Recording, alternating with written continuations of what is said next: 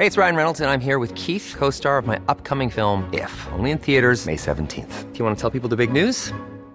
All right, I'll do it. Sign up now and you'll get unlimited for $15 a month in six months of Paramount Plus Essential Plan on us. Mintmobile.com slash switch. Upfront payment of $45 equivalent to $15 per month. Unlimited over 40 gigabytes per month. Face lower speeds. Videos at 480p. Active Mint customers by 531.24 get six months of Paramount Plus Essential Plan. Auto renews after six months. Offer ends May 31st, 2024. Separate Paramount Plus registration required. Terms and conditions apply if rated PG. Hey, I'm Ryan Reynolds. At Mint Mobile, we like to do the opposite of what Big Wireless does. They charge you a lot we charge you a little. So naturally, when they announced they'd be raising their prices due to inflation, we decided to deflate our prices due to not hating you. That's right. We're cutting the price of Mint Unlimited from $30 a month to just $15 a month. Give it a try at mintmobile.com slash switch. $45 upfront for three months plus taxes and fees. Promo for new customers for limited time. Unlimited more than 40 gigabytes per month. Slows. Full terms at mintmobile.com.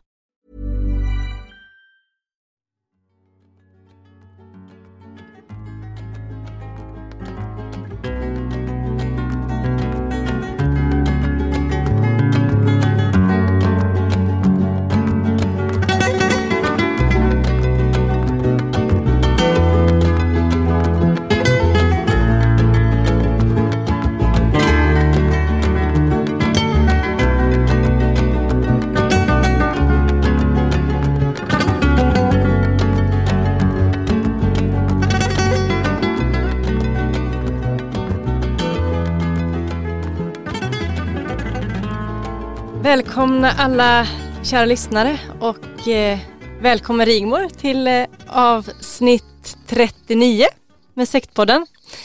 Jag heter Emma Genbeck. Jag är före detta eh, pastor och medlem i Knutbysekten och har Sektpodden tillsammans med Rigmor Robert, läkare, psykoterapeut, analytiker.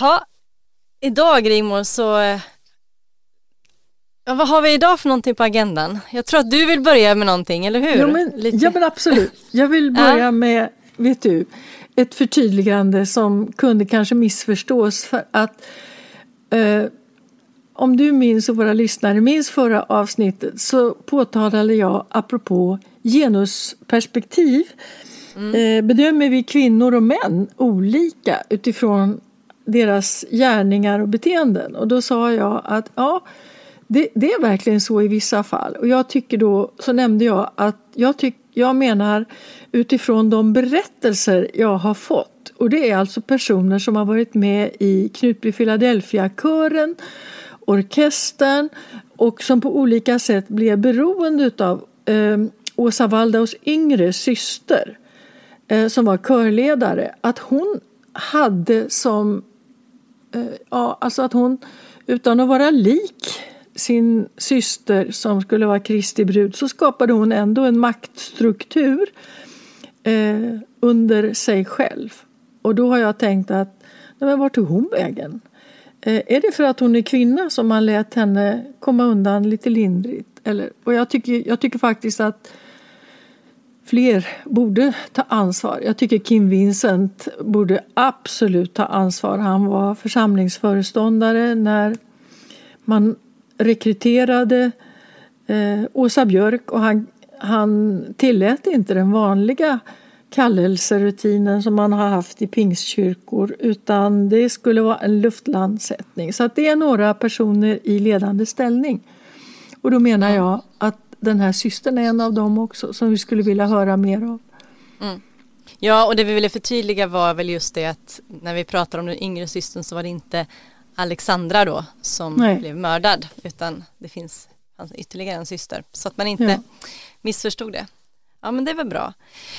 Men du, när vi ändå pratar om det här igen och kommer in på det här med genusperspektiv, vilket ändå är ganska intressant, så har jag funderat lite grann eh, utifrån min egen erfarenhet när det gäller sektledare. För jag har ju sett både kvinnliga och manliga sektledare genom mina erfarenheter och eh, funderat just på det här, är det någon skillnad på kvinnliga och manliga sektledare? Vad säger du Rigmor? ja, skillnader är naturligtvis, men om, det just, om de just skiljer sig för att de är kvinnor respektive män, det kan man ju fråga mm. sig. Ja, så jag precis. kanske ska låta frågan gå tillbaka till dig som hade både manliga och kvinnliga eh, ledare och själv under en period var en kvinnlig ledare i Knutby. Mm. Eh, Vad säger du? Ja, nej men alltså, ja, men jag har funderat på det där lite grann och jag, jag kan eh, det jag tycker är lite intressant just när det gäller framför allt kvinnlig sektledare som jag har mött är att jag tycker att eh, och jag kan konstatera nu i efterhand att, att eh, ja i det här fallet Åsa då inte var nästan varken kvinna eller man, hon var ledare rätt upp och ner. Eh, och det, det tycker jag är intressant just det här eh, när man pratar om det. Eh, och jag, de, de skillnader jag ser är väl, ja jag ser skillnad naturligtvis. Eh, sen om det är för att de är kvinnor och män eller för att det bara är olika personer i den lilla skala jag har mött, det kan jag inte svara, men att det är skillnad. Eh, men, men samtidigt tycker jag det är intressant just det faktum att jag inte uppfattade då Åsa som en kvinnlig ledare utan som en ledare. Eh, det var liksom, jag tänkte inte på henne som kvinna. Eh, Nej. Med de och... egenskaper som en kvinna har. Och jag vet inte om det är specifikt för sektledare och de drag som de har. Vad säger du om det? Jo, men jag tror att du är inne på någonting där i dina erfarenheter som man kanske inte kan generalisera till varje sekt men som stämmer med mycket av mm. eh, det jag har sett när jag har tittat på sektledare. Bland annat så om du tittar på, man kan ju säga så här det i betraktarens, i mottagarens, i anhängarens öga eh, mm. också som vi reagerar och uppfattar en sektledare. Men om man som utomstående ser på sektledare så ser ju jag att eh, många manliga sektledare uppfattas av va, citat vanliga män utanför sekten som omanliga. Om du tar den här shejk Micke, han är ju död och begraven nu, men det var han som smiskade kvinnor med ris på skärten och som mm. eh, begick övergrepp mot barn och så vidare. Han var ju omgiven av kvinnor, men han var ju en... Ja, han uppfattades ju inte som en, en typisk manlig. Om du tittar på de här snygga, unga, karismatiska killarna i David Koresh var vi inne på häromsistens i Wacko-sekten. Mm. De här killarna som är liksom långt hår, eh, omger sig av kvinnor och på något konstigt sätt förtrycker männen så att det uppstår likt ett haremsystem eh, runt om där de drar till sig kvinnorna så ser du att det är de är inte heller några karakarar direkt utan det är något lite feminiserat över dem. Och om du tittar, om du tänker på Åsa Waldau så eh, har inte hon något typiskt, det, om, om man pratar väldigt basalt, vadå kvinnligt? Vad är det att vara kvinnlig? Jo, men det är ju dels att vara, eh, reagera kanske som i kärleken med den ömhet och Eh, känslighet och så vidare. Och om man får egna barn eller möter andras barn att man liksom har det här, lätt för det här vårdande, omhändertagande, inlevelse med den som är liten. Och det gör också, eller den som är i en period av livet när man behöver hjälp, och vilket visar sig att i yrken, vård, omsorg, som du och jag jobbar med, så är sjuksköterskor, undersköterskor, äldrevården, barnomsorgen, kvinnodominerade yrken. Där är, har, tycker du att eran kvinnliga ledare Åsa Waldau hade ett, eh, om vi säger då, sånt kvinnligt beteende som man känner igen sig med i i de yrkena till exempel. Personer som tycker om att vara med barn och hjälpa äldre och ta hand om dem som har blivit sjuka. Eh, nej, det kan jag inte säga i, i, idag med perspektiv därför att eh, snarare så, så gick hon ifrån det mönstret eh, många gånger och eh, eh idag när jag ser tillbaka så var barn var ju nog något som var mest i vägen och skulle hanteras så, så enkelt och smidigt och undanskuffat som möjligt. Så det, det, det fanns ju inte eh, som jag uppfattade det. Eh, Nej. Utan tvärtom. Men jag tänkte också på det när du, när du, när du säger det här med harem också. Eh, ja, att, så, så tänkte jag ju på, på, på Knutby, så var det faktiskt ingen större skillnad mellan män och kvin, mm, kvinnor där när det gällde just de som hade. För vi vet ju att, att uh, Urban, pastor Urban, det har vi fått höra i, inom rätt, i rättegången, att han hade ju som ett harem, han hade ju ett helt, flera kvinnor som han hade omkring sig som han kallade för sina döttrar och som han hade ett sexuellt umgänge med. Men det hade ju även Åsa Precis. Hon hade ju också ett gäng män som svansade efter henne och som eh, Och vad kallade hon, hade, hon dem? Hon kallade dem för lyktstolpar, de skulle lysa upp vägen för henne till Jesus och på det sättet betjäna henne. Eh, och det har ju kommit fram i efterhand att de här fanns och att de var nog fler och att de hade nog ett mer sexuellt, eh, vad heter det, uppdrag än vad åtminstone jag och jag tror många med mig upp, runt omkring förstod eller visste. Eh, ska tilläggas det att jag till och med många gånger tänkte att Åsa var asexuell under den tiden jag kände henne.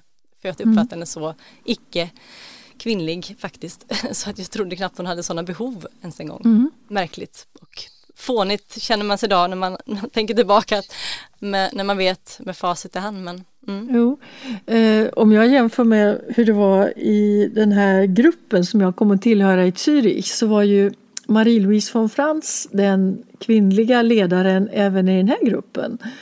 Och eh, ja, men hon sa till mig att hon hade ju aldrig kysst en man och jag bara hoppas att hon kanske hade haft någon homosexuell, någon form av romantisk, erotisk erfarenhet. Men jag undrar om hon verkligen hade det faktiskt för att hon, hon kändes också på det här viset icke kvinnlig. Och där i Zürich där gällde ju hela tiden det här med att mannen hade en kvinnlig sida, anima, kvinnan hade en manlig sida, animus. Så där idealiserades det här att man liksom inte skulle ha egentligen någon tydligt kön utan man skulle man skulle bli äldre så skulle, jag vet Marie-Louise sa att Jung hade sagt till henne att jag kan se dig framför mig och då var hon ung när du sitter som de gamla kvinnorna i alpbyarna och så har du skäggstrån på hakan och röker en snugga och folk kommer att respektera dig och du kommer ha eh, ledar, ledarförmåga. Eh, så att man liksom tänkte sig att den okvinnliga kvinnan och den omanliga mannen skulle liksom vara på något vis mer fullständig, om jag säger så. Kan det ha haft att göra med att man då tänkte att, att den omanliga mannen och den okvinnliga kvinnan inte hade de behoven och därför så gick de över liksom och kunde ägna sig åt Alltså, det var, det var nog med, tyvärr med Jung som det var med Helge och med Urban att han hade eh, ett antal kvinnor. Han fick ett sånt där haremsystem runt sig. Så att jag tror att det är makten. Människor som missbrukar makt. De tenderar att missbruka både förtroende, ehm, eh, sexualitet, utnyttjar andra sexuellt för det är också ett sätt att binda människor till sig och tillfredsställa sina egna behov och suger ut dem ekonomiskt och med gratisarbete. Så jag, jag uppfattar det här som det är ett uttryck för att i en sekt så blir själva gruppen gruppen väldigt primitiv i sin konstruktion. Det blir lite grann som ett haremsystem. Vare sig, eh, om man tänker på våra släkt, närmaste släktingar i djurvärlden att vi genetiskt är besläktade med schimpanser och bonobos och gorillorna och så vidare så lever ju de i ett haremsaktigt system där alfahannen, den ranghöga hannen, den vill alla honorna liksom stå nära och bilda familj och få sina ungar med. Och lite grann det kan man också se i en sekt att ledande män tenderar att närmast kastrera männen i eh, underordnad position. Och jag tolkade det så när det till exempel bestämdes i Knutby att eh, man och hustru fick inte dela sovrum medan det pågick eh, så kallad andlig strid i form av sexuell otrohet eh, på den högsta nivån i den här ledande hierarkin. Men det är ju intressant därför att det var ju som jag uppfattar i alla fall som Knutby-medlem nu i efterhand och så när man har sett i backspegeln så uppfattar jag som att det hade ju mer att göra med eh, Åsas idéer faktiskt. Ja, som kvinnlig ledare. Där, ja, ja. Och hon mm. vill, hon, det var ju alldeles uppenbart för oss runt omkring att eh, när hon parade ihop er i arrangerade äktenskap så var det ibland så att man undrade, ja men den här unga vackra eh, kvinnan, men varför, varför inte hon gift? Och då var det nästan som att hon inte unnade alla kvinnor och få bilda familj utan hon höll nere så att säga potentiella rivaler ifrån sin närhet. Mm.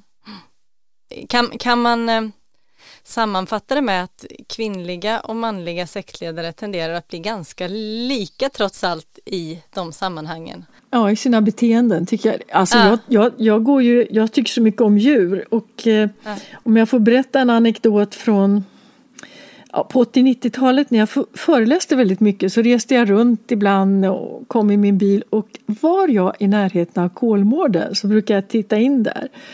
Och nu mm. tänker jag på en period där eh, jag flera gånger såg det här. Det, men man kommer sådär en vanlig veckodag. Det var jag satt ensam där inne och tittade på en gorillaflock. Eh, och då och det var inomhus då, det här var vintertid. Och så kom en av skötarna där och satte sig hos mig och sa Har du sett, vi har fått en ny hanne ifrån jag tror han kom från en tysk, en tysk djurpark och han var en riktig silverrygg med liksom stora och så, Vi hoppades ju att det skulle bli familjeliv här så att vi får egen uppfödning av nya gorillor. Men mm. du vet, det går inte. Har du sett? sa han. Och så pekade han och då såg man en gorillahona som satt högt uppe på en den här gren. De hade något arrangemang med lite trädaktigt där inne. Och bredvid henne så satt ett, ett par andra eh, gorillahonor också. Och den stiliga hannen han sprang med en liten hötuss alldeles nervöst i hörnen och vågade knappt titta åt de här honorna. Och så sa, förklarade den här leda, skötaren för mig då att den där honan, vet du, hon är helt dominant. Och då följer de andra honorna henne. Och det är ingen som bryr sig om att de har fått in en riktig hanne. Så vi undrar, och hon är så dominant den här. Du ser, vi har ställt upp, vi har fått sätta upp en stor plexiglasvägg mellan henne och det beror på att hon tar avföring och kastar emot åskådarna här. Så att om man säger man säger att i sekten brukar man kasta skit på omgivningen. Så var det verkligen vad den här honan gjorde. Och eh, sen läste jag i tidningen att hon hade blivit eh, förflyttad till en annan eh, djurpark i Asien där man hoppades att hon skulle acklimatisera sig och inte vara den här sektledaren. Och vad jag förstår så blev det då en ändrad dynamik i flocken och honorna började intressera sig för parning med den här nya hannen. Så man, med det här vill jag bara säga att jag menar att sekten är ett väldigt primitivt socialt eh, system där vi människor faller tillbaka i en odemokratisk eh, ordning där den starkaste bestämmer och anhängarna blir lydiga och underordnade på ett sätt som faktiskt inte riktigt liknar mänskliga, eh, mänskliga samfund i sin bästa form. Nej. Nej men jag tänker på det, är, det är ju intressant därför att eh, jag tänker på alla dessa mejl och berättelser vi får från människor som har upplevt olika sektliknande sammanhang så, ten, så blir ju berättelserna väldigt primitiva många gånger. Det handlar om väldigt låga primitiva behov som kommer fram och som liksom ska vinnas eller överbryggas eller förloras eller vad det nu kan vara för någonting i, i de här relationerna. Ja, men nu är vi ju inne, därför när vi pratar om kvinnorna mm. och männen, då pratar vi om föräldrar. Och då är vi inne på mitt hjärtetema som gjorde att jag aldrig slutade att bry mig om mer. Därför jag tänkte på barnen. Ja. För vad händer det om man som kvinna inte får vara mamma, vara moderlig i sitt... Vad tänker du då? Hur var det med den? Eh, ja, nej, men jag tänker som du har pratat om just det med barnen är ju en stor fråga, men med barnen så kommer ju också som du säger föräldrar. Eh, och eh, det blir ett, de tog upp det till viss del eh, kom det fram i Uppdrag gransknings avsnitt utav Knupen nu sist, där några utav, utav eh, mammorna kom till tals hur de eh, fick släppa barn eller man fick inte vara med sina barn eller det blev kontroverser därför att man, man särade och så vidare. Man förtal, ledningen förtalade uppriktigt sagt mammorna och sa ja. till barn att din mamma är inte bra för dig så du ska vara mm. här istället. Ja men absolut, I, i, i de värsta fall så var det verkligen så. Eh, och sen så fanns det ju Eh, ett, liksom ett spänn däremellan också, ett spann däremellan av olika typer av, av, av utnyttjande och eh, maktutövande. Men det jag kan se som är i, som i efterhand när man, när man själv tittar på hur, hur, det, hur det blev så kan jag se just det här som vi pratade om förut med att en, en, eh, en sektledare som då liksom tappar på något sätt sin kvinnlighet eller inte har den och då där moderskapet inte blir viktigt eh, och man drar och det, det blir att man kan jag känna i alla fall utifrån det jag varit med om att, att vara mamma suddades ut att vara mm. förälder suddades ut därför att barn var någonting som kom och de skulle finnas och de skulle vara så osynliga och smälta in så mycket som möjligt i, i församlingsliv och i gemenskapen så de skulle inte märkas och man skulle inte eh, den här naturliga kanske ensamheten man behöver med sina barn när, man, när de är nyfödda och man behöver tid, de, de fanns inte, åtminstone inte när det för oss som var närmast omkring den innersta kretsen. Kanske inte var så längre ut heller, det vet inte jag lika väl, men eh, och därför så, så suddades ju den här eh, kontakten ut, tror jag mm. faktiskt, mm. jag kan se efterhand, att barnen blev, att det, att det liksom ja, det, det, det, är liksom som ett gummiband som dras ut, det blev inte lika tajt, det blev utspänt och man, ja, eh, och att man, man kvävde tror jag mycket av de naturliga instinkter som finns som man egentligen har inom sig för att passa in i gruppen där det krävdes att man inte skulle ha de eh, kanske instinktiva moderkänslor som finns alla gånger. Och där tror jag att det är barn som har tagit ja. varit illa. Ja, för att det man, det man avsiktligt bröt eh, Åsa Valda och hennes dåvarande man gällde ju för att vara experter på barnuppfostran utan någon som helst utbildning inom det, inom det fältet. Men eh, det man bröt var ju vad vi inom psykologin kallar anknytning. Den här tidiga anknytningen mellan barnet och föräldrarna. Och det var ju deras egen son som sa att det var inte så att eh, vi hade någon, han saknade att de hade haft liksom äta middag bara familjen utan det var, jag tror han sa kanske fem vuxna som var lika nära honom som föräldrarna. Så att man hade ju, och den är också typisk i sektmiljöer, att barnen får växa upp i ett kollektiv och att man, som jag har sagt förut tror jag, att sektledare motarbetar alla typer av specifika, nära emotionella och sociala relationer. Både nära vänner, barn och föräldrar och romantisk kärlek mellan man och kvinna. För där uppstår en förtrolighet där man börjar tänka högt tillsammans och kanske uttrycker vad man känner inte är så bra och det, det tycker inte sektledare om. Nej. Jag vet att när jag, jag, vet att när jag var mm. nere i Zürich så, så oroade jag mig och jag sa till den här manliga läraranalytikern jag hade att jag kan inte, jag kan inte resa hur mycket som helst för han Hans idé var att med tiden skulle jag bo. Jag frågade vad han tänkte sig. Ja, men du kan ju bo i Schweiz här halva året och så vara hemma i Sverige halva året. Så det där är helt orealistiskt och det skulle min man aldrig gå med på och jag vill ju inte vara ifrån mina barn.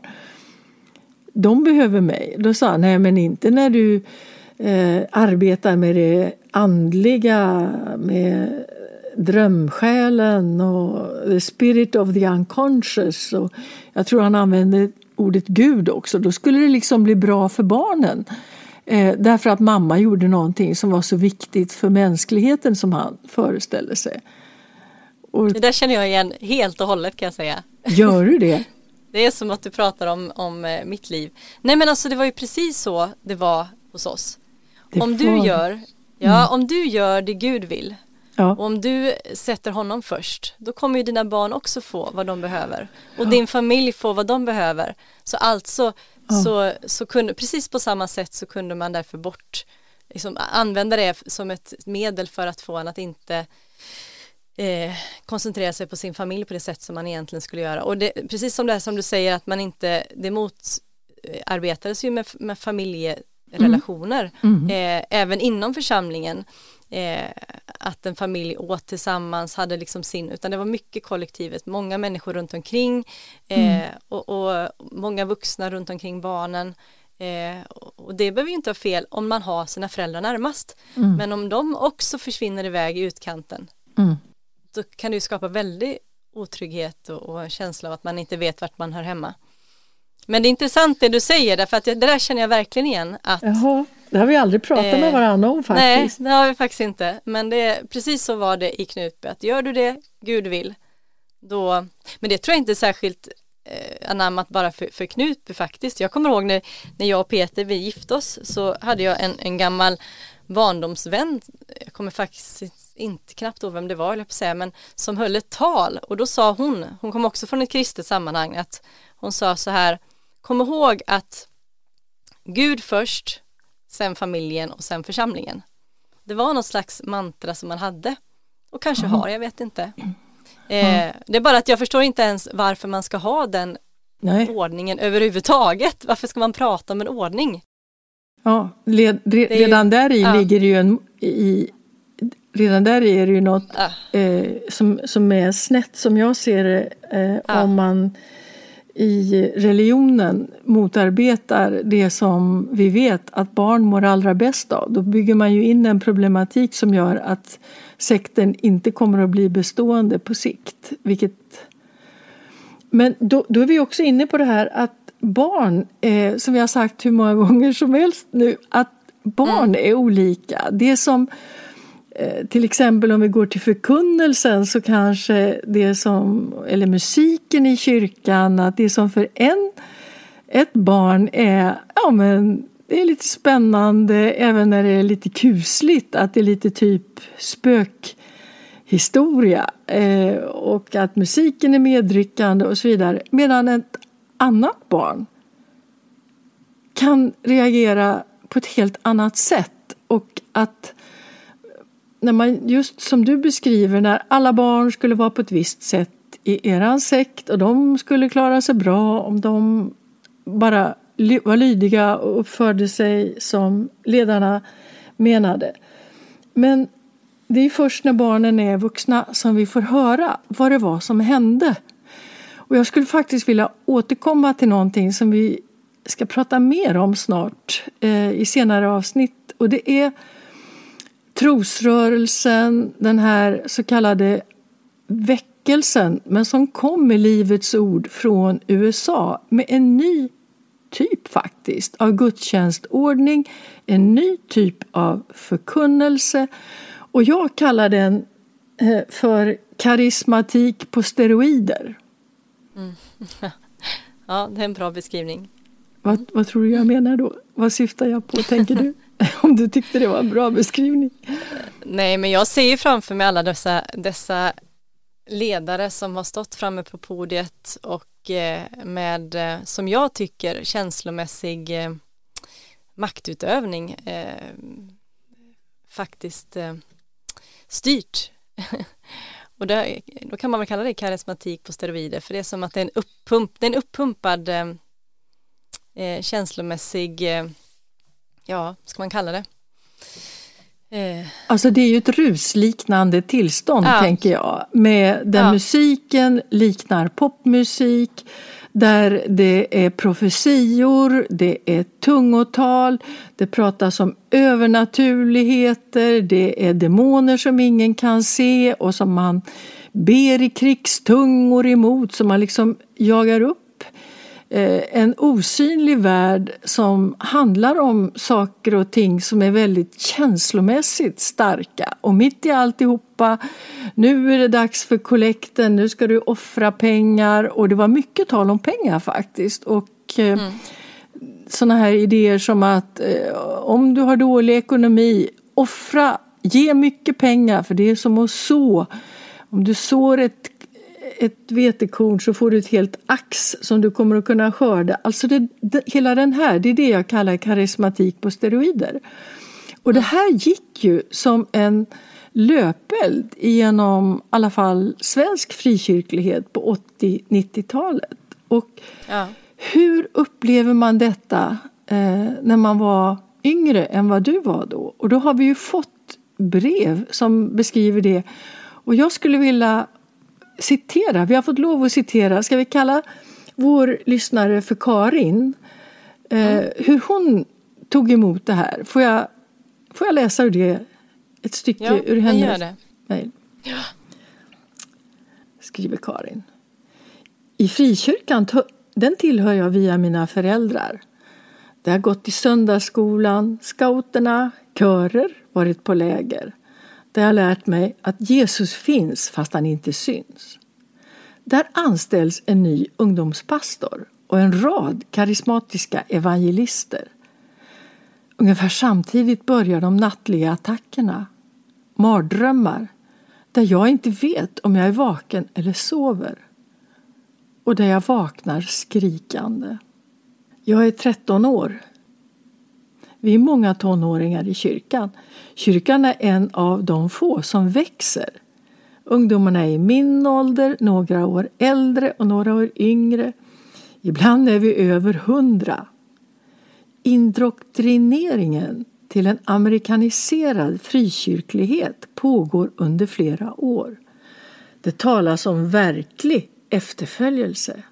Att hänge sig till Kristus. Att leva efter Bibeln, läsa, be över det vi inte förstår. Vi uppmuntras att ta saker ur sitt sammanhang, slå i Bibeln lite på måfå. Ibland blir det roligt, men ofta känns det bra. Gud liksom talar direkt till mig. På ungdomsmöten berättas om en kamp. Inte bara om våra själar utan också om våra liv. Demoner, kan attackera dem som anses vara speciellt hotfulla, de som är heliga.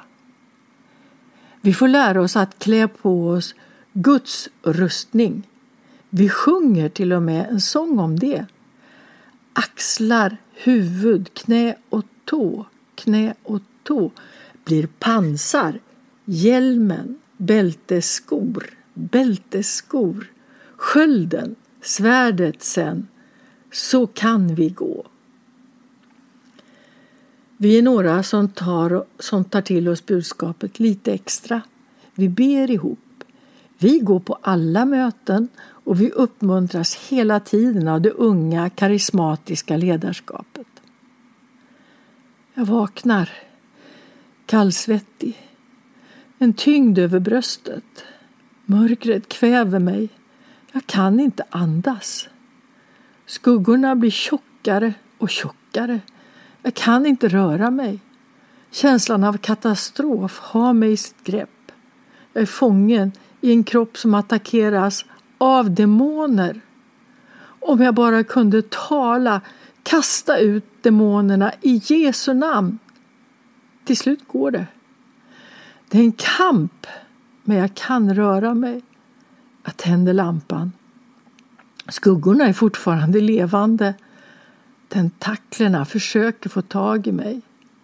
Mörkret lever, tjockt som kära. Jag kan inte sova mer, inte den natten, inte många andra nätter.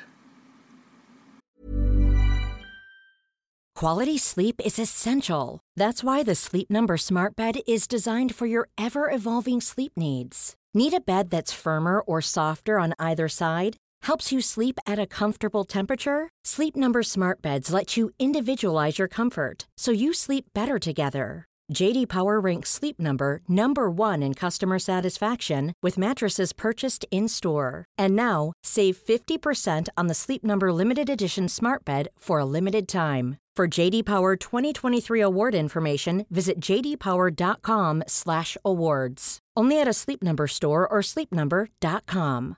How would you like to look 5 years younger? In a clinical study, people that had volume added with Juvederm Voluma XC in the cheeks perceived themselves as looking 5 years younger at 6 months after treatment. Look younger, feel like you. Add volume for lift and contour in the cheeks with Juvederm Voluma XC. Reverse signs of aging by adding volume to smooth laugh lines with Juvederm Volure XC.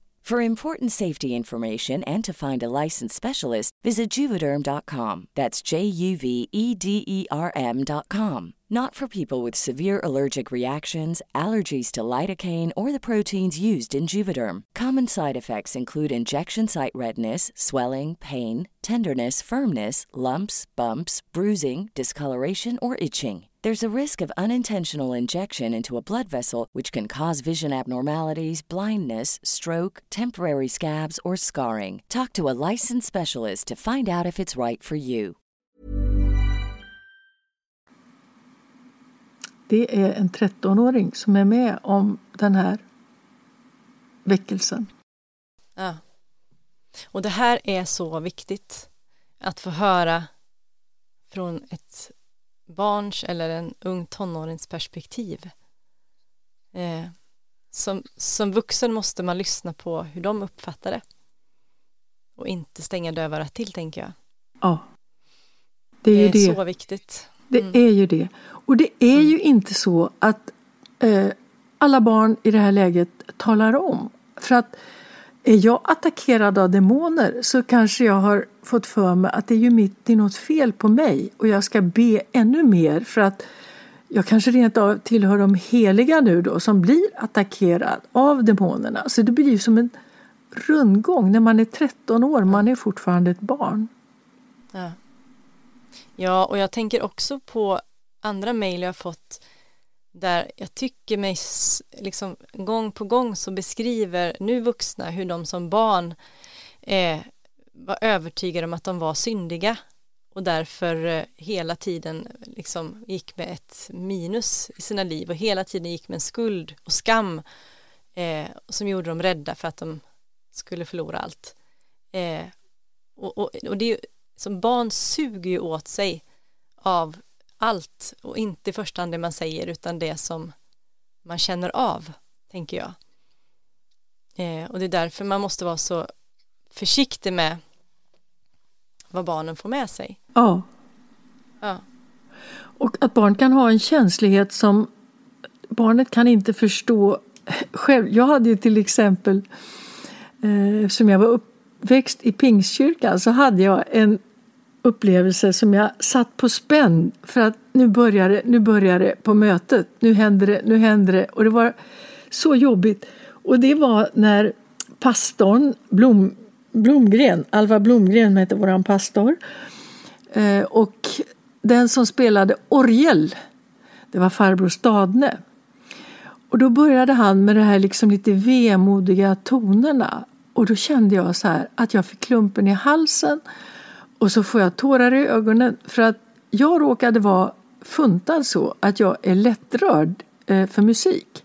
Och min stackars pappa eh, eh, vila i frid för allt i världen. Men han gjorde någonting när jag var liten eh, som jag inte kunde värja mig mot. Och som, alltså det var, om man hade fattat hur jag reagerade mot det. Men han var duktig han var musiker också, så han spelade gitarr, klassisk gitarr. Och då när vi hade gäster så kunde han säga så här, titta på Rigmor nu, titta ska du få se. Och så spelade han de här riktigt vemodiga tongångarna och så hade han, satte han ord på det som skulle göra mig rörd. Och så, så, så sa han så här, titta nu, nu är hon blank i ögonen, titta nu kommer tårarna. Eh, han får stå för det faktiskt, eh, att det där var präglande Alltså jag tyckte om hans gitarrmusik sen. Det är kanske därför vi har Gypsy Kings gitarrmusik som vår signaturmelodi här. Och, eh, så jag fick något gott av det också. Men det där gjorde att när jag kände att när någon började liksom spela på mina känslor då försökte jag stålsätta mig. Jag ville inte få tårar i ögonen. Jag ville inte bli ofrivilligt påverkad av musik som jag inte själv hade valt.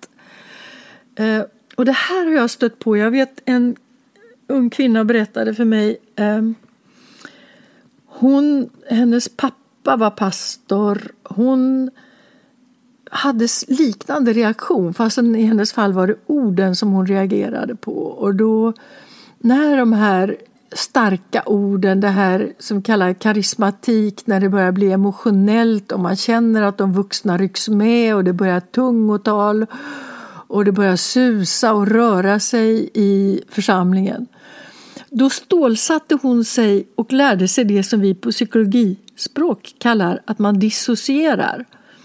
Hon brukade mm. koncentrera sig till exempel på ett kvisthål i bänken framför på ryggstödet där. Och om hon tittade och tittade in i det där kvisthålet så kunde det bli som en liten öppning. Så gick hon in i sina egna drömmerier och fantasier och kunde liksom förflytta sig själv eh, mentalt eller själsligt ut ur sammanhanget. Och det här, ja. att som ett försvar försöka liksom stålsätta sig. Det här barnet, det kanske inte berättar, det sitter där och ser lugnt ut, kan hända. Men det mm. pågår ja. verkligen en slags strid inom en själv då när man försöker att hålla emot en sinnesrörelse som börjar strömma mellan människor. Mm. Ja, och jag tänker att det, det är nog lätt också som vuxen att missa ett sånt barn därför att de är tysta och de ser inte ut som att de blir påverkade just för att de eh, som, som om man säger på vanligt språk stänger av eller avskärmar sig eh, och, och då kanske man som vuxen missar att just det barnet kanske är den som är mest behöver få höra och prata om det som har hänt eller känslorna eller kanske inte ens ska behöva vara med Nej. på den typen av eh, möten eller samlingar där sådana sinnesrörelser är gungning. Därför att det är jättesvårt för ett barn att tolka. Det är ungefär, jag tänker att det måste ju vara ungefär som växa upp med, med föräldrar som, som eh, är fulla. Mm. Ja, alltså mm. Av alkohol, att, man, att man, man blir mm. annorlunda, man blir konstig, mm. det är skrämmande för barnen, det blir mm. ogreppbart, det blir högljutt, det blir mm. eh, det är läskigt för ett barn när mamma och pappa inte är som de brukar vara eller när vuxna inte är som de brukar vara. Utan Precis.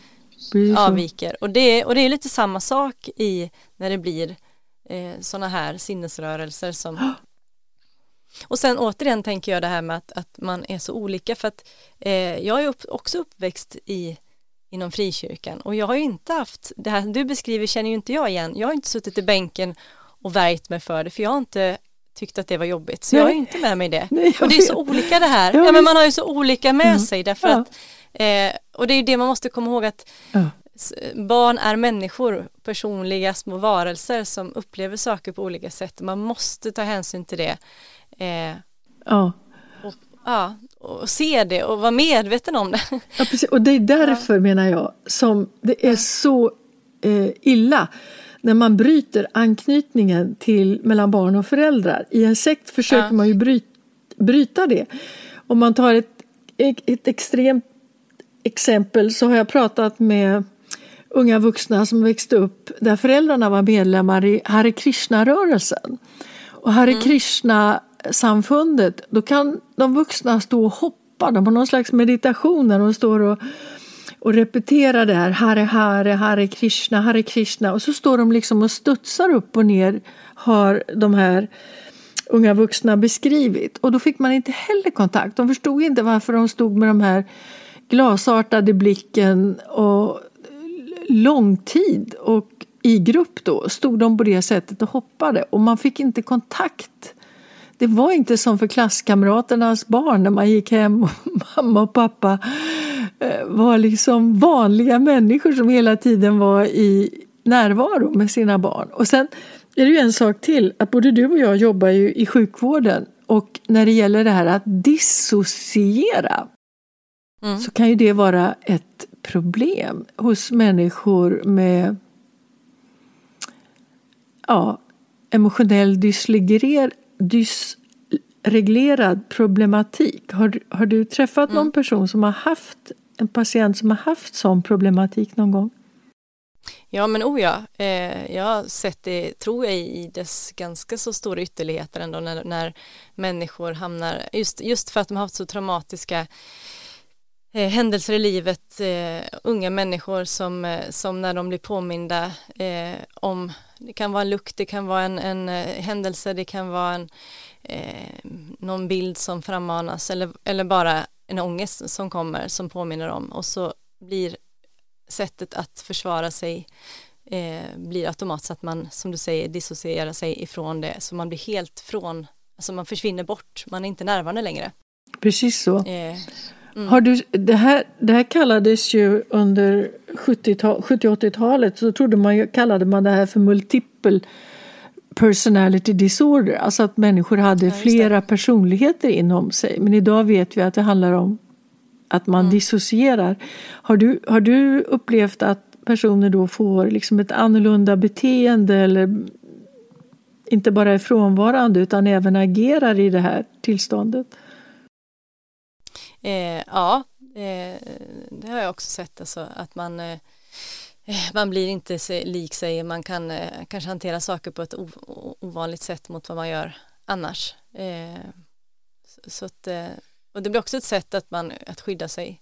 Ja, det är det. Och det ställer ju till fruktansvärda problem för människan själv men också om man ska leva i en nära relation och bilda familj och ha ett kärleksförhållande och vänskap så är det ju på något vis grunden att man kan lita på varandra. Att den här personen inte är väldigt annorlunda. Så det här kan ha biverkningar menar jag i värsta fall mm. längre fram. Ja, nej men oh ja. Ja men det kan vara människor som är otroligt eh, goa, mjuka, fina och som kan vända helt. Eh, så att, eh, ja. att, att mm. Och den här vändpunkten, det kallar man att det kan vara en trigger. När den här lukten eller minnet eller bilden eller man hör någonting som gör att man liksom snappar. Snapp, snapp, man gör det som ett skifte inom sig och så är man som någon annan. Och då har man, det kan vara en inövad försvarsmekanism som sagt som har gjort att den här personen överlevde till exempel övergrepp eller våld när man var liten och inte kunde försvara sig. Ja, ja. Eh, och, och, om vi pratar om det i det här sammanhanget så, så är det ju för att man kanske värjer sig från en känslomässig eh, ett känslomässigt övergrepp om man nu vill använda det, kanske känns hårt men ändå. Ja men det kan upplevas så och det ja, är ju det ja. sista de vuxna vill. Så att ja. det vi försöker det är ju bibringa lite människokunskap för att Ja precis. ja. ja men jag tänker likadant som, som förälder vill man väl veta hur man ska eh, skydda sina barn för jag tänker också på dessa mejl vi har fått så har vi fått mejl ifrån barn som haft det jättefint hemma i familjen men ändå bibringas de här sakerna i församlingen men också de som har bibringats det hemma men inte fått det i församlingen så det är så ja. olika var man, var du, man får det. Ja. Ska du, vi kan ju läsa upp något, eh, kan inte du läsa upp något av de eh, mejlsen så att våra lyssnare förstår vad det är mm. vi får ta del av? Ja men absolut, eh, vi skulle kunna ta Ja men den här till exempel, eh, här är en, en eh, en kvinna som ja, berättat att hon känner igen sig i, det var när vi pratade om just det här med barns eh, upplevelser i de här miljöerna. Eh, och då skriver hon bland annat så här, hela barndomen präglades av skuld, synd och rädsla för helvetet, trots att den egentligen på många sätt var fin med föräldrar som älskar mig och bara ville mig väl. Kanske var jag ett känsligt barn, men framförallt ett logiskt barn som hade det jobbigt med masspsykos och overkliga händelser hittade alltid en logisk förklaring till under och då följde förstås skulden. Likaså fanns många saker som klassificerades som synd, till exempel kortspel, rockmusik, för att inte nämna homosexualitet. Rädslan för helvetet, obehag inför tungotal med mera följde mig under många år. Mm. Eh, så det är en sån och där tänker jag, där kommer vi in på det här som vi pratade om också med, ja, men, vad hon då kallar för masspsykos. Ja, precis. Eh, alltså det, och känsloyttringar. Ja, visst. Ja. Och, det, och det är ju för eh, vuxna människor en, eh, det är ju någonting som man ofta eftersträvar i ett, i ett mm. icke-religiöst sammanhang så är ju vad som händer jag har varit en gång på Derby när det var eh, mm. hockeymatch i Norrland. Eh, och mm och ja, men, jag hejade då på Skellefteå AIK och jag fick en, en sån tröja och jag fick sitta med eh, tidning, den lokala tidningens sportredaktör så jag fick det här förklarat för mig. Och jag kan säga någon hade tagit en, ett foto som jag fick se efteråt och där står jag upp och liksom tjuter med armarna i vägen. Och nu, efter, våra, efter vad vi har lärt oss om lästadianer och eh, så tänker jag att det där var ju likotoxia som jag stod och hoppade i förtjusning. Så jag äh. menar, det där kollektivt, och det hade man inte gjort om mm. man hade varit ensam där, utan det förstärks Nej. ju runt omkring. Och tala om rockkonserter liksom, när det var mm. sån här headbanging och, och, när det var hårdrock och tända små ljuslågor och svänga med när det var mjukare ballader. Alltså att man, man betalar biljettprisen för att vara med om den här kollektiva, de gamla grekerna skulle kalla det för en dionysisk eh, erfarenhet. Äh. Och att det bibringar katarsis eller liksom en inre känsla av rening. Ja. ja, men vi eftersträvar ju många gånger som du säger att få de här upplevelserna. Och det är ju inte fel i sig, men problemet är ju bara när eh, att det kanske inte alltid är bra för barn Nej. att vara med i de sammanhangen. Det är väl det som är egentligen är, är kärnan i det vi pratar om. Ja, bara det. Bara det. Mm. Vi unnar alla att vara med på sådana erfarenheter, även inom religionen. Men att ibland... Ja. Eh, eh, jag tänkte också, ett, det är ett långt, en lång text vi har fått av vår lyssnare Karin. Och i ett annat ja. avsnitt, får jag läsa det? Din, ja. Vad hon säger där. Det. det säger hon så här. Eh, det kommer en pastor då, har kommit ifrån Sydamerika och där är det demoner och änglar och allt är sant. Det ser vi ofta i Sydamerika. Många gånger får vi samma besked av predikanter som är inbjudna av de unga ledarna.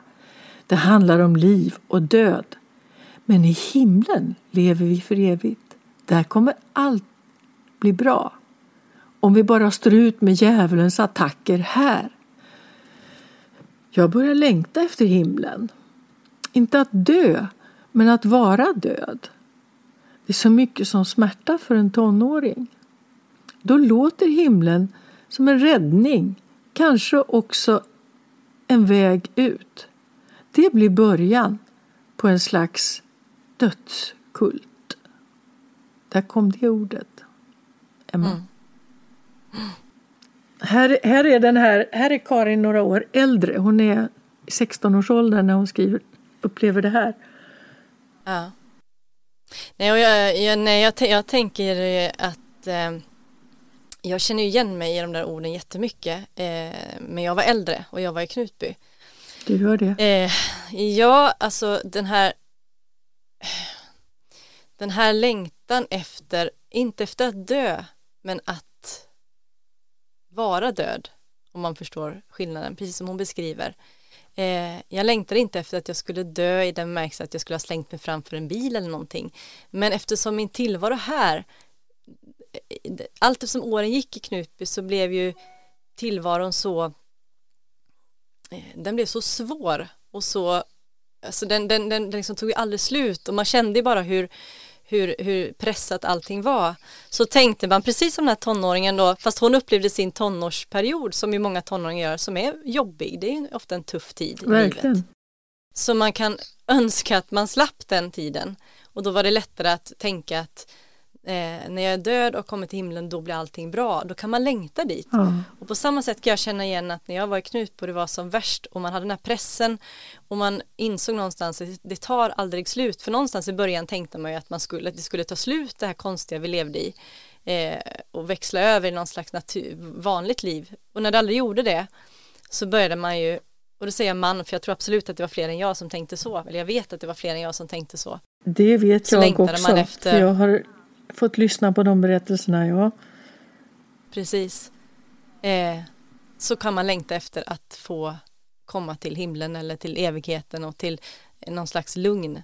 Ja. Eh, där man får vila faktiskt och där man får ja.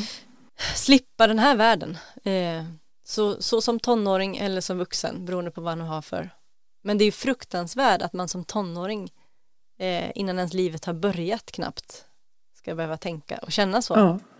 Vet du, vet du Emma, eh, vår lyssnare Karin här, som vi kallar henne, mm. hon har ett annat namn.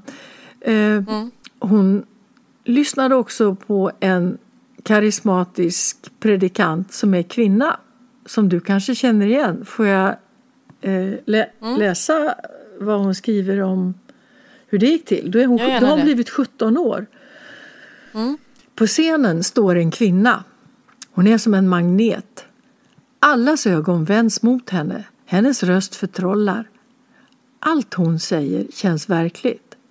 Måste vara verkligt. Vi förstår omedelbart att hennes berättelser är sanna. Att Gud talar direkt till henne. En person som vägrade lyssna på hennes uppmaning att förändra sitt liv hamnade i en bilolycka och blev rullstolsbunden. Hon ber och Guds ande sveper in i lokalen. Tonåringar faller, skrattar, ber. Jag gråter och skrattar om vartannat. En tid senare ber vi våra ledare bjuda in henne till kyrkan. Åsa Waldau. Jag minns att jag kände att mötet var lite olustigt men oemotståndligt. Många rycktes med. Jag också. Åsa berättar om tron, om att leva rent.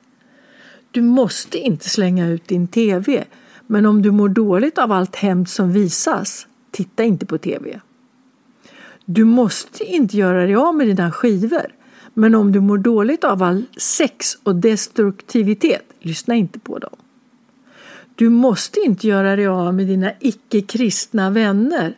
Men om du inte lyckas omvända dem kommer de att dra dig bort från Kristus. Budskapet är dolt men tydligt. Jag och en kompis bryter symboliskt sönder de flesta av mina få CD-skivor och jag slutar titta på X-Files. Men sen blev det inte mer, inte för min del i alla fall. Senare berättar någon att det blev en kontrovers i kyrkan efter det där mötet. Åsa var inte välkommen tillbaka. Men vi ungdomar visste inget. Ingen berättade för oss. Svept under mattan. Gör inte om det. Om din familj håller dig tillbaka från helgelsen, sa Åsa, bryt med dem. Din riktiga familj finns i Kristus. Det var de unga kvinnorna, flickorna, som tog till sig. Många åkte till Knutby. Jag blev kvar. Ja. Det känns nästan överflödigt att lägga till massor för det, jag tycker det här talar ju väldigt eh, tydligt sitt eget språk. Ja det gör ju den här, det. det är eh, otroligt. Unga det här, den, kvinnan beskriver det ju väldigt, väldigt väl. Jag tänkte eh, säga eh, det är en igen. författare som, som ja. vi får lyssna till faktiskt. Ja. Jag kan, jag kan ju bara bekräfta precis vad jag upplevde också och just hur i det här fallet då Åsa det, just jag tycker det beskriver väldigt bra att budskapet var dolt men tydligt.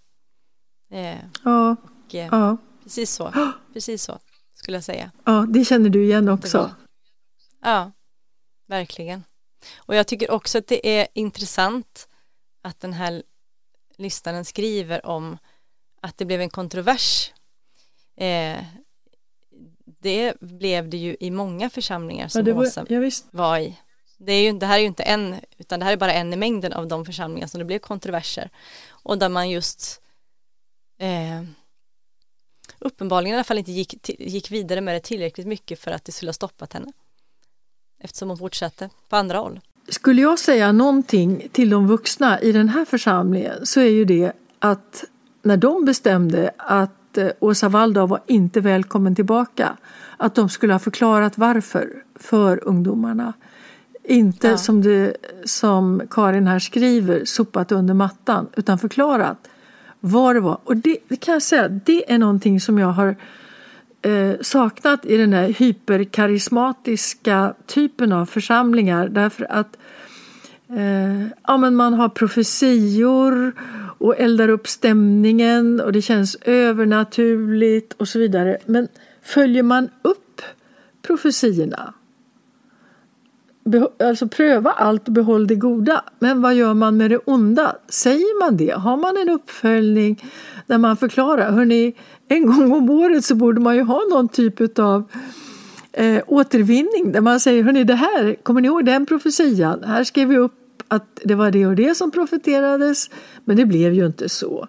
Eller det här, och det blev ju så. Att man gör en utvärdering. För gör man inte någon utvärdering då kommer man ju inte vidare. Då står man ju och stampar runt, runt, runt på samma fläck tänker jag. Ja. Ja, ja. Jag, jag kan inte, inte annat än bara hålla med dig. Att, eh, och, jag, och jag hoppas ju och tror ju att, att, eh, att hela knuthistorien ska göra att man kanske lyfter på stenar och tittar vad har varit, hur har historien sett ut, vad behöver vi utvärdera, vad blir bra, vad blir mindre bra, Eh, och då menar jag inte bara i Knutby församling, för det är ju ganska lätt att se. Men på alla andra håll, eh, där det också har, som vi förstår, begåtts övergrepp eller där man kanske inte har gjort allting eh, på bästa sätt. Ja. Och, det, och det kanske man inte kan förvänta sig heller alla gånger. Man, vi gör ju fel, vi människor, men vi måste ta ansvar för det, vi måste kunna prata om det och vi måste lyfta det ljuset så att inte man jag tänker det, sopar det under mattan. Ja, jag tänker mm. det, att de vuxna säger till de yngre, vet ni, vi gjorde ett misstag. Vi förstod mm. inte att den här predikanten som vi bjöd in eh, skulle föra med sig det här och det här och det här. Så därför är hon inte välkommen tillbaka. Alltså man förklarar mm. inte och då blir det som i den här, om man tar Knutby-sekten uppstod ju genom att eh, den dåvarande församlingen trodde sig ha fått en profetia om en Herrens tjänarinna och fick för sig att det skulle vara Åsa Waldau. Men efter allt mord, mordförsök, lidande, lögner och så vidare så kan vi konstatera att det var inte Herrens tjänarinna som kom. Mm. Har man gjort en utvärdering av det? Har man liksom tänkt runt det? Jag bara känner att annars så blir det ju som de här estradkristendomen där man har underhållning och, sen går, och så sjunger man och spelar och sen går man hem och tycker att det var en härlig känsloupplevelse. Men det för ju liksom inte utvecklingen, tänker jag, framåt. Mm. Nej, jag tänker att det är ju det är lätt att profetera och prata när man inte behöver gå tillbaka och ta hand om det man har åstadkommit eller det man har förstört eller ja, det som kommer i bakvattnet. Och det är väl tyvärr, och eh, många gånger så kanske det är resepredikanter som far runt och de profeterar lite här och var och sen så åker de vidare ja. och så, så lämnar de efter sig. Ja. Eh, jag tror man ska vara oerhört försiktig med det. Ja. Väldigt, väldigt försiktig med det. Jag tror det också. Ja. Det, det. Du vet vad Rigmor, våran tid har gått, uh, gått fort här.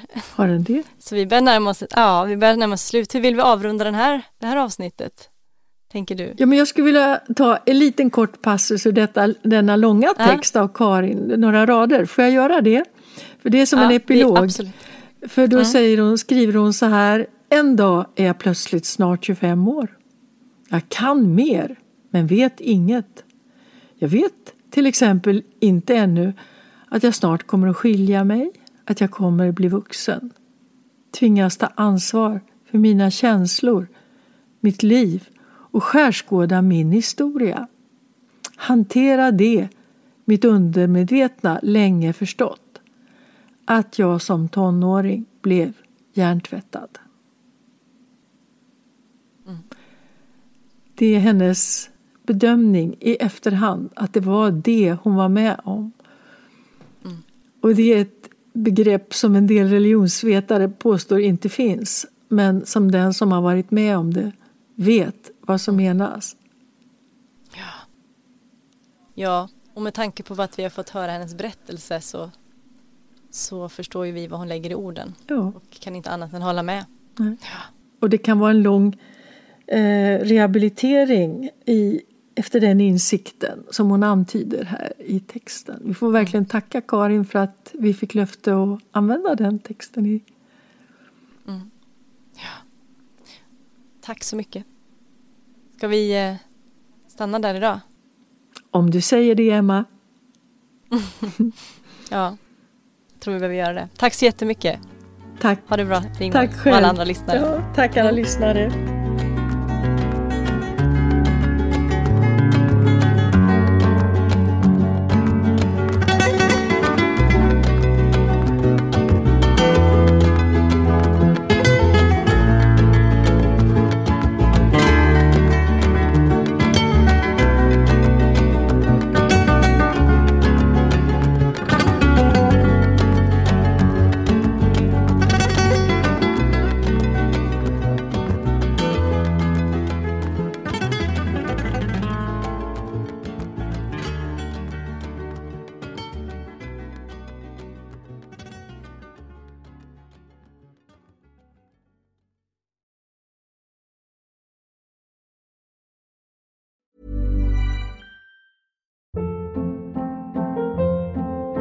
Hold up. What was that? Boring. No flavor. That was as bad as those leftovers you ate all week. Kiki Palmer here, and it's time to say hello to something fresh and guilt-free. Hello Fresh. Jazz up dinner with pecan-crusted chicken or garlic butter shrimp scampi. Now that's music to my mouth. Hello Fresh. Let's get this dinner party started. Discover all the delicious possibilities at hellofresh.com. Hey, it's Paige DeSorbo from Giggly Squad. High quality fashion without the price tag. Say hello to Quince. I'm snagging high-end essentials like cozy cashmere sweaters, sleek leather jackets, fine jewelry, and so much more. With Quince being 50 to 80% less than similar brands. And they partner with factories that prioritize safe, ethical, and responsible manufacturing. I love that. Luxury quality within reach. Go to quince.com slash style to get free shipping and 365 day returns on your next order. Quince.com slash style.